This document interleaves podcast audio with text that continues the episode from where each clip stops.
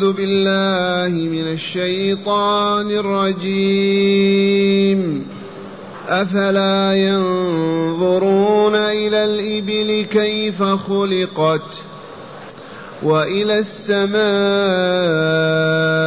كيف رفعت وإلى الجبال كيف نصبت وإلى الأرض كيف سطحت فذكر إنما أنت مذكر لست عليهم بمسيطر إلا من تولى وكفر فيعذبه الله فيعذبه الله العذاب الأكبر. إن إلينا إيابهم ثم إن علينا حسابهم أحسنت. معاشر المستمعين والمستمعات من المؤمنين والمؤمنات قول ربنا جل ذكره أفلا ينظرون إلى الإبل كيف خلقت؟ من هؤلاء؟ هؤلاء الكفار المشركون في مكة. لما نزل أول الصورة هل أتاك حديث الغاشية القيامة التي تغشى الناس بألوان العذاب؟ وذكر تعالى ما أعد للكافرين به المشركين في عبادته الفاسقين والفاجرين عن أمره ونهيه وذكر ما أعد لأوليائه وصالح عباده من المؤمنين والمؤمنات. فذكر النار وما فيها والجنة وما فيها. فتعجبوا قالوا كيف هذا؟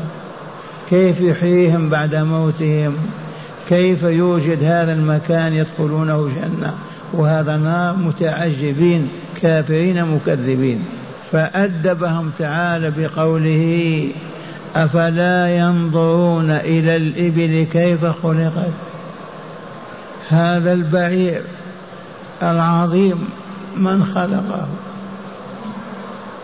هذا الذي يناخ ويهبط إلى الأرض لنحمل عليه سلعنا وبضائعنا ونركب عليه. هذا المخلوق الذي يعيش عطشا عشر ليالي ولا يتضرر. هذا الذي لبنه وبره لحمه كل هذا عيش وحياة وسعادة للناس. حتى البول بول الإبل يعالج بها. اللبن اللحم الوبر. من خلق هذا؟ خالق هذا تقولون الله. إذا يعجز أن يخلقكم مرة ثانية كما خلقكم اليوم. لأنهم مكذبون بالبعث والدار الآخرة. أفلا ينظر نظر التأمل وتدبر وتفكر. هذه الإبل من خلقها؟ الذي خلقها قادر على أن يخلقنا مرة ثانية. كونه خلقنا الآن لا يعجز أن يخلقنا غدا ولكن يأبون أن يتفكروا ويتدبروا. فيقول تعالى موبخا لهم أفلا ينظرون إلى الإبل كيف خلقت؟ أولا وإلى السماء كيف رفعت؟ هذه السماء بكواكبها ونجومها وشموس وأقمار من رفعها؟ أعمدة موضوعة فوقها سلاسل من أعلاها؟ الله إذا اعبدوه وآمنوا به وصدقوا فيما يقول. الذي رفع هذه السماء وأعلاها وأوجد فيها ما أوجد يعجز على أن يكونكم مرة ثانية ويحاسبكم ويجزيكم بأعمالكم. والسماء رفعها. نعم. أفلا ينظرون إلى الإبل كيف خلقت وإلى السماء كيف رفعت وإلى الجبال كيف نصبت. هذه الجبال في الشرق والغرب حتى جبال الحجاز. هذه الجبال من جمع ترابها؟ من جمع حجارتها؟ من من نصبها؟ آباؤهم وأجدادهم. من؟ ليس من قول إلا الله. إذا يعجز على أن يعيدكم ويمتعكم في الدار الآخرة بصالح أعمالكم وإيمانكم أو يعذبكم بكفركم وشرككم. هذه الجبال. والجبال وإلى الجبال كيف نصبت؟ من نصبها بهذه الصورة؟ وإلى الأرض كيف سطحت؟ سطح. الجبال وعليها ترسوها حتى ما تميد وتميل. الجبال العلة فيها الحكمة من وجودها لتبقى الأرض ثابتة وإلا تميد وتميل ويهلك كل من عليها. هكذا يقول تعالى والجبال وإلى الأرض كيف سطحت؟ كيف سطحت؟ من سطحها؟ من جعلها سطحا؟ ومن أجل ماذا؟ أليس من أجلنا لنعيش عليها مدة حياتنا؟ هذا هو خالقها ربنا. لم نعبد غيره؟ لم لا نحبه؟ لم لا نخاف ونرهبه؟ وهو ذو الجلال والكمال والقدر والعظمة. هيا نتفكر. لم ما يتفكرون؟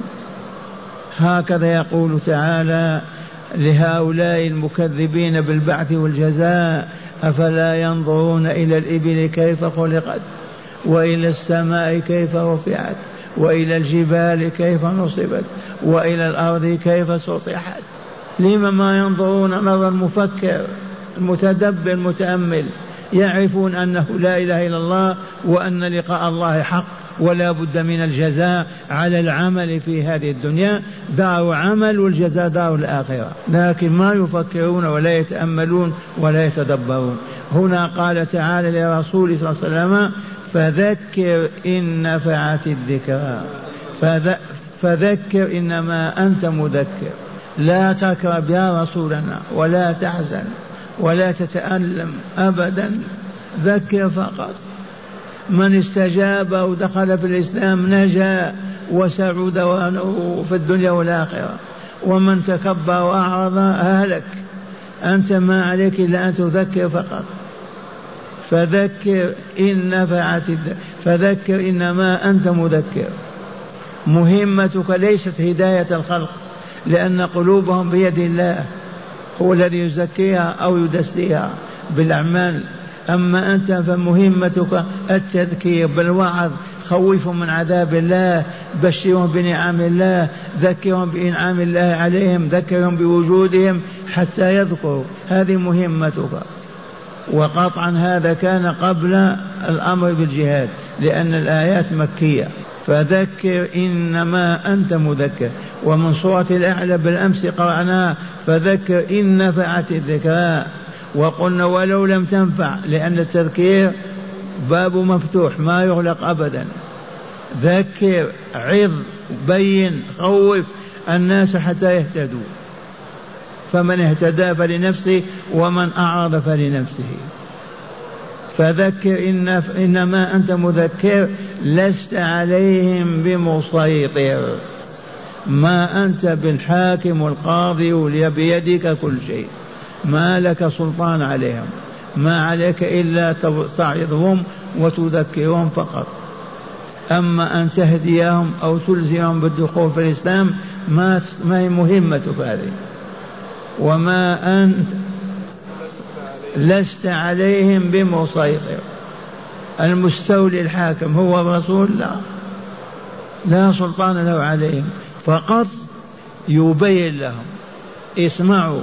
عوا ما أقول افهموا انظروا إلى الجبال إلى السماء إلى وجودكم من خلقكم لما خلقتم من أجل أن تعبدوه لتسعدوا وتكملوا لا تشركوا به عباد أصنامه وهكذا. لست عليهم بمسيطر. ثم قال تعالى إلا من تولى وكفر. إلا هنا بمعنى لكن من تولى وكفر فيعذبه الله العذاب الأكبر. أد رسالتك. بلغ أمانتك بالوعظ والإرشاد والتوجيه والتعليم. ذي مهمتك. ثم بعد ذلك فمن تولى وأعرض وكفر فيعذبه الله العذاب الأكبر. وهنا لطيفة علمية يروى أن عليا رضي الله عنه ارتد مسلم. فدعاه الإسلام فرفض فأبى فقتله. واستشهد بقوله تعالى إلا من تولى وكفر. استشهد بهذه الجملة. إلا من تولى هذا تولى. كان مسلما فأعرض وكفر وأبى أن يتوب. ثلاث أيام يقتل. وهذا كما هو معلوم لدينا دائما الساحر يقتل حيث بان سحره. أليس كذلك؟ الزاني المحصن يرجم حتى يموت. الزاني غير المحصن يجلد مئة جلدة ويغرب سنة القاتل عمدا يقتل. إذا والمرتد الذي يرفض الإسلام ويقتل يقتل. وإذا ارتد وقتل لا يصلى عليه ولا يدفن في مقابر المسلمين. إلا من تولى وكفر. فيعذبه الله العذاب الأكبر ألا وهو عذاب يوم القيامة. أما العذاب الأصغر في الدنيا الجوع القحط المرض هذا واقع. أصابهم القحط في مكة عجبا. أما العذاب الأكبر هو عذاب يوم القيامة. فيعذبه الله العذاب الأكبر. من هو هذا؟ هذا من تولى عن دعوة محمد وأعرض عنها وأبى أن يقبلها. ألا وهم المشركون ألا وهم الكافرون والعياذ بالله رب العالمين. ثم قال تعالى إن إلينا إيابهم. إلينا وحدنا لا لغيرنا. الله يقول لرسوله إن إلينا إيابهم. رجوعهم إلينا لا إلى غيرنا. والله لا يرجعون إلا إلى الله. وهكذا تعيش مئة سنة تعود إلى الله تأخذ الروح وتعود إلى ربها. إما في عليين وإما في سجين. إن إلينا إيابهم أي رجوعهم. مهما طالت الحياة بهم لا بد وأن يعودوا إلى الله. إنا لله وإنا إليه راجعون. ثم إن علينا حسابهم. طمأن رسوله وهدأه. وبشره وفرحه لأنه وليه وحبيبه. يا رسولنا قل لهم كذا وكذا فإن استجابوا فبها ونعمت ما استجابوا لا تكرب ولا تحزن ما أنت بيدك هدايتهم ما لك سلطان عليهم. بلغ فقط واتركهم لربنا. فمن كفر وأكبر والعياذ بالله سوف يأتي إلينا ونذيقه عذاب أو جزاء الكفر الذي كفره. هكذا يقول تعالى أفلا ينظرون إلى الإبل كيف خلقت وإلى السماء كيف رفعت وإلى الجبال كيف نصبت وإلى الأرض كيف سطحت.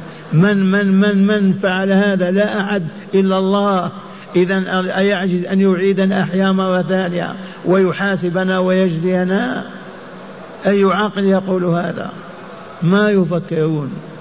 وهكذا يقول لرسول فذكر إنما أنت مذكر ذي مهمتك. ما هي الهداية؟ ولما جاء المدينة وشرع الله القتال كذلك الرسول ما يهدي يقاتلهم من أسلم نجا ومن لم يسلم يقتل. أثناء الحرب. وقد علمتم أن من ارتد عن الإسلام يستتاب ثلاثة أيام فإن لم يتب يقتل يعدم إلا من تولى وكفر فيعذبه الله تعالى العذاب الأكبر. ألا وهو عذاب يوم القيامة. ألا وهو النار. دار الخزي والعار جهنم وبئس المصير. هذا العذاب الذي الأكبر. أما العذاب الأصغر يكون في الدنيا كما قلنا بالجوع بالمرض بالخوف وما إلى ذلك. لكن العذاب الأكبر هذا يوم القيامة بعد الموت. إن إلينا إيابهم لا إلى غيرنا. خليهم لنا راجعون إلينا وعلينا حسابهم نحاسبهم. وهكذا سكن نفس رسوله وطمأنه ولله الحمد والمنة. والآن مع هداية الآيات. بسم الله والحمد لله والصلاة والسلام على خير خلق الله سيدنا ونبينا محمد وعلى آله وصحبه. من هداية هذه الآيات أولا تقرير البعث والجزاء بالدعوة إلى النظر إلى الأدلة الموجبة للإيمان به. من هداية هذه الآيات المباركة تقرير عقيدة البعث والجزاء بالنظر إلى هذه الكائنات المخلوقات فمن نظر إليها متأملا متدبرا آمن بأن لها خالقا خلقها وأوجدها ألا وهو الله فيؤمن به ثم يطلب رضاه وحبه والخوف منه. هذه الآيات من هدايتها تقرير عقيدة البحث والجزاء وقد علمنا أنها الركن السادس. أو الخامس من أركان الإيمان وعلمنا أن هذا الركن إذا فقده الإنسان أصبح شر الخلق والعياذ بالله. الذي لا يؤمن بالبعث والدار الآخرة شر الخليقة. والله لا شر من القردة والخنازير. قال تعالى أولئك هم شر البرية. ومن ضعف إيمانه به فهو مريض. يقوى على أن يفعل خيرا ولا يقوى أن يفعل آخر. يقوى على أن يتجنب شرا ولا يقوى على أن يتجنب آخر. لماذا؟ لضعفه لمرضه. فلهذا يجب أن تكون هذه العقيدة كعقيدتنا بأن لا إله إلا الله محمد رسول الله. لا ريب فيها ولا شك ولا شك أبدا. نعم. ثانيا بيان أن الداعي إلى الله تعالى مهمته الدعوة دون هداية القلوب فإنها إلى الله تعالى وحده. من هداية هذه الآيات بيان أن الداعي إلى الله نبيا رسولا أو عالما أو متعلما. الداعي إلى الله مهمة أن يبلغ رسالة الله وليس عليه أن يهدي الناس بعد ضلالهم. كل مهمته أن يبين لهم الخير والشر الخير ليفعلوه والشر ليتجنبوه. هذه هي الرسالة. أيما داع أو داعية مهمة ليست الهداية. الهداية بيد الله. لكن بيده أن يبين أبناء الإسلام أمهات المؤمنين كذا وكذا هذا واجب هذا محرم. نعم. ثالثا بيان أن مصير البشرية إلى الله تعالى وهي حال تقتضي الإيمان به تعالى وطاعته طلبا للنجاة من عذابه والفوز برحمته وهو مطلب كل عاقل لو أن الناس يفكرون. من هداية الآيات بيان أن عودتنا إلى الله أن رجوعنا إلى الله. مهما قلنا وسكتنا وفعلنا والله إنا لراجعون إلى الله. وهؤلاء نصلي عليهم يوميا وندفنهم إذا فعلينا إذا أن نتقرب إلى الله وأن نتحبب إليه وأن نسأل عنه كيف هو حتى نؤمن حق الإيمان. ماذا يحب ربنا فنفعله؟ ماذا يكره ربنا فنتركه؟ هكذا ينبغي على كل ذي عقل. نعم. إن إلينا إيابهم. رجوعنا إلى من؟